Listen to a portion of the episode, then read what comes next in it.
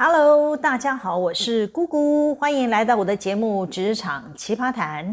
我刚出社会工作呢，我抱持的个性叫做有话直说，我只管把我想讲的话讲完，不管别人听到是什么感受。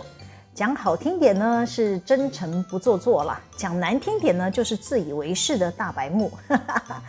有些话呢，还真是不能明目张胆的说清楚，得拐个弯说。让听的人心里明白，心情也会舒坦，双方不会有嫌隙。这真的是一门艺术，需要技巧，还要通透人性。我都出来工作几十年了，到现在我都还在学习。我只能说，每一段过程都是一个学习的机会。只要感受到对方不开心，只要我们会以反躬自省，都可以慢慢改变自己的说话方式。成为一个最好的人，说话不过就是把自己的意思表达出来，看起来稀松平常，再简单不过的事。但要如何说的让听的人完全理解，或者心悦诚服，还真是一件不容易的事。有人说话可以如沐春风，有人却是口蜜腹剑，更有人时不时会爆粗口，冒出三字经、五字经的。哎，大家是怎么啦？都不能好好说话吗？尤其是在职场，高层与下属、同事与同事间的工作沟通，都需要靠说话，互相表达立场与看法，让对方认同与配合，共同达成组织的目标，才是最高的指导原则。但往往我们看到的现象是，说者无意，听者却有心。双方梁子就因此给结下了，从此两人不对盘，互看不顺眼，没事搞对立也是时有所闻。更有甚者，还会架拐子，故意在长官面前加油添醋什么的，说是小人陷害也不为过。有长期追踪我的朋友都知道，这一类的故事不胜枚举啊。只要在职场混过的，或多或少都可能是受害者。但话说，同一个事件呢，双方各有立场，大家都会站在对自己有利的角度解读，也是无可厚非啦。倘若各自坚持己见，互不相让，就得各凭本事，看谁后台比较硬喽。通常基于下风的一方呢，就会觉得对方就是小人呐、陷害忠良啊。这些都是职场斗争戏码的由来，想来都是因为没有好好说话惹的祸啦。可能有人听到这会想说：“姑姐，不能好好说话的人，应该是个人修养的问题吧？”没错，我同意。大家在办公室难免会过招，还是要有基本礼貌，至少不要口出恶言，不要拍桌咆哮。即便你恨对方恨得牙痒痒，也是要保持君子风度，给对方留点情面，就是给自己留条后路。反正世界很小嘛，谁知道若干年后是谁要来拜托谁，都很难说。不要逞一时口舌之快，不要针锋相对，不代表自己是输家，是软弱无能，反而能显出自己的大气胸怀。毕竟想在职场政通人和、平顺地存活下来，还是得小心，才能使得万年船。通常会在职场目中无人、大声讲话的，都是有权力的主管。小喽啰们怎么敢造次呢？这一类的主管啊，情绪管理有待加强。每次找他们沟通事情啊，他们都会提高音量讲话，搞到整间办公室都是他的声音。我观察这一类的同事或者是长官，多半是有情绪障碍的问题，人格特质呢，普遍是急躁不耐烦，一点小事打断他的步骤呢，他们也是可以暴跳如雷。碰到这样的长官或者同僚，很多人抱持的态度都是敬而远之，能不跟他讲话就不用去找他讲话，避免无端扫到台风尾。在办公室给这一类的人呢，制造言语暴力的机会。这一类情绪管理有问题的主管，不只是每个部门的人员无法顺畅与他们沟通，连下属也避之唯恐不及。渐渐的，他们就会被边缘化，连老板也不爱发包任务给他。可别以为没任务是好事啊！碰上有想法的老板，迟早也会用一些手法，让这些难以团队合作的人自己打包离开。我先说个故事。之前呢，我在传统产业工作的直属主管，就是公司上下公认难以沟通的人，尤其是人资主管，是一家企业很重要的沟通协调中心。各单位的权利义务都需要靠人资主管来说服摆平。倘若人资主管态度过于刚愎自用，就无法与各单位好好沟通，完成组织赋予的任务。连我家的董事长都在我面前直接批评我的主管是颗石头，脑袋顶扣扣啦，不会变通转弯。我当时才二十多岁，我就被迫要当缓冲垫，是各单位主管的传声筒，因为没有人敢去找我的主管讲话啊。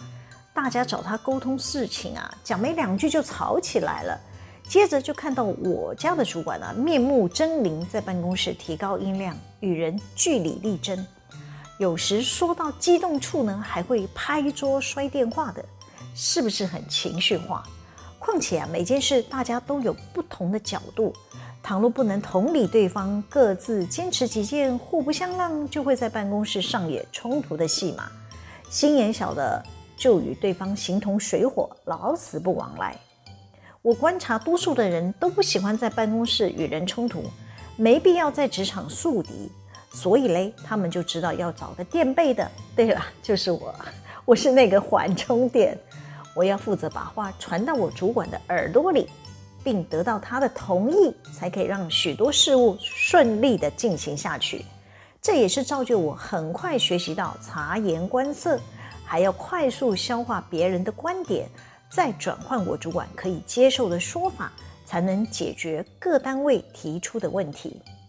当我们公司经营成老板更换的时候，我主管就被迫提早退休。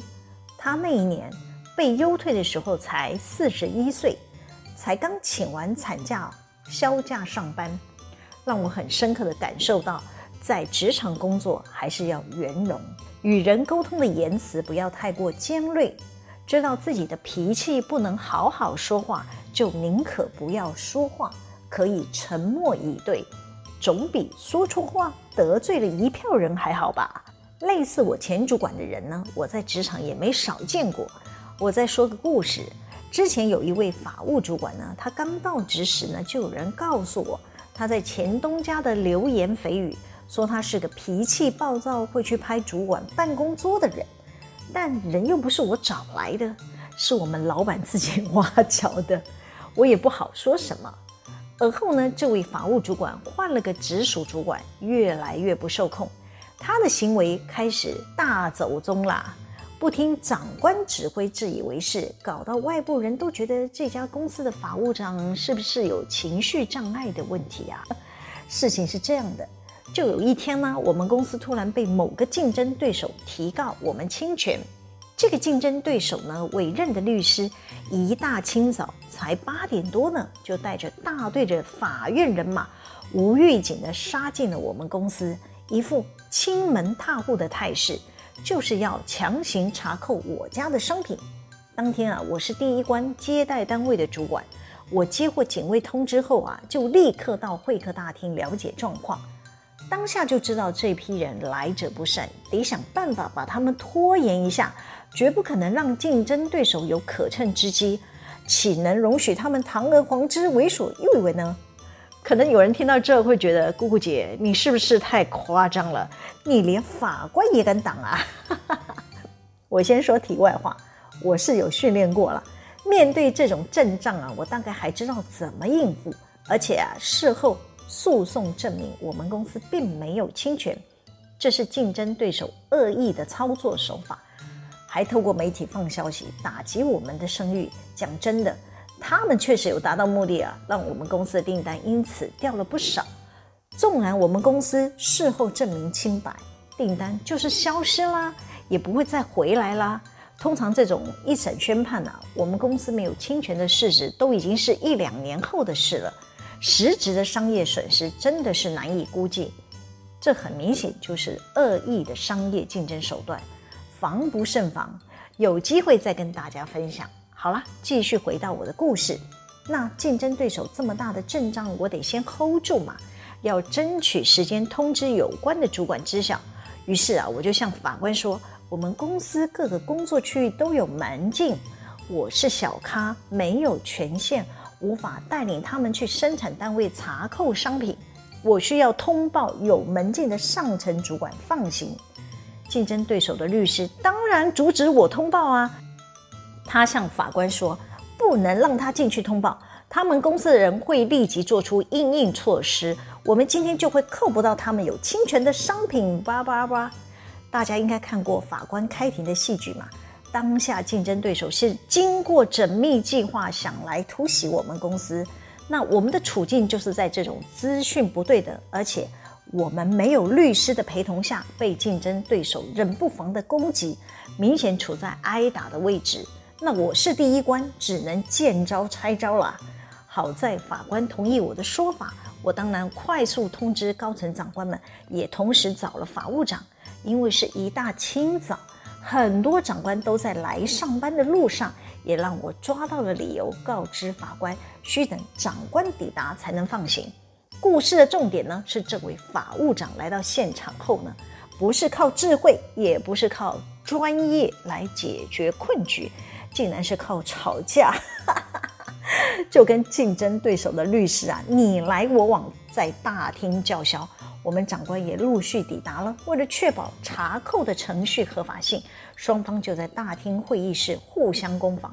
当时我们的执行长请法务长通知律师来现场，他从早上九点多就告诉他了，一直等到下午，法务长都没有作为。其实我家的执行长跟法务长是认识多年的朋友，但当天法务长不听执行长的指挥，还公然在会客大厅呛他的老板说：“要叫你自己去叫啦！”连我在旁边都觉得他的回话实在是非常没有礼貌。我心里想：你不能好好说话吗？需要用这样的口气回答问题吗？我家的执行长也是气到不行。开始质疑这个法务长的危机处理能力，他发现法务长遇到紧急状态是无法心平气和掌控全局，不是说话大声就会赢，要以理服人，以德服人，做那些跳梁小丑的行为是不会得到别人的尊敬。之后啊，我们还是靠着众人的智慧，携手合作，一关关的破解竞争对手的肮脏手法。才能保全公司的声誉，在这场诉讼中获得最后的胜利。那位法务长后来也没有让他协助这个诉讼的进行，因为他只会跟对方律师吵架嘛，模糊了诉讼的焦点，搞到上层主管都发现他的情绪管控有问题，容易被对手激怒，还口不择言。这不是一个公司法务长该有的行为表现。最后也是把他放在旁边，慢慢的冷冻，直到他自己觉得不受老板的青睐，干脆提早申请退休啦。好啦，今天先分享到这里。喜欢我们的主题吗？可以帮我们留言、按赞、分享、订阅，每周日都会有更新的内容上传哦。请大家要记得追踪我，谢谢大家的收听，我们下次见，拜拜。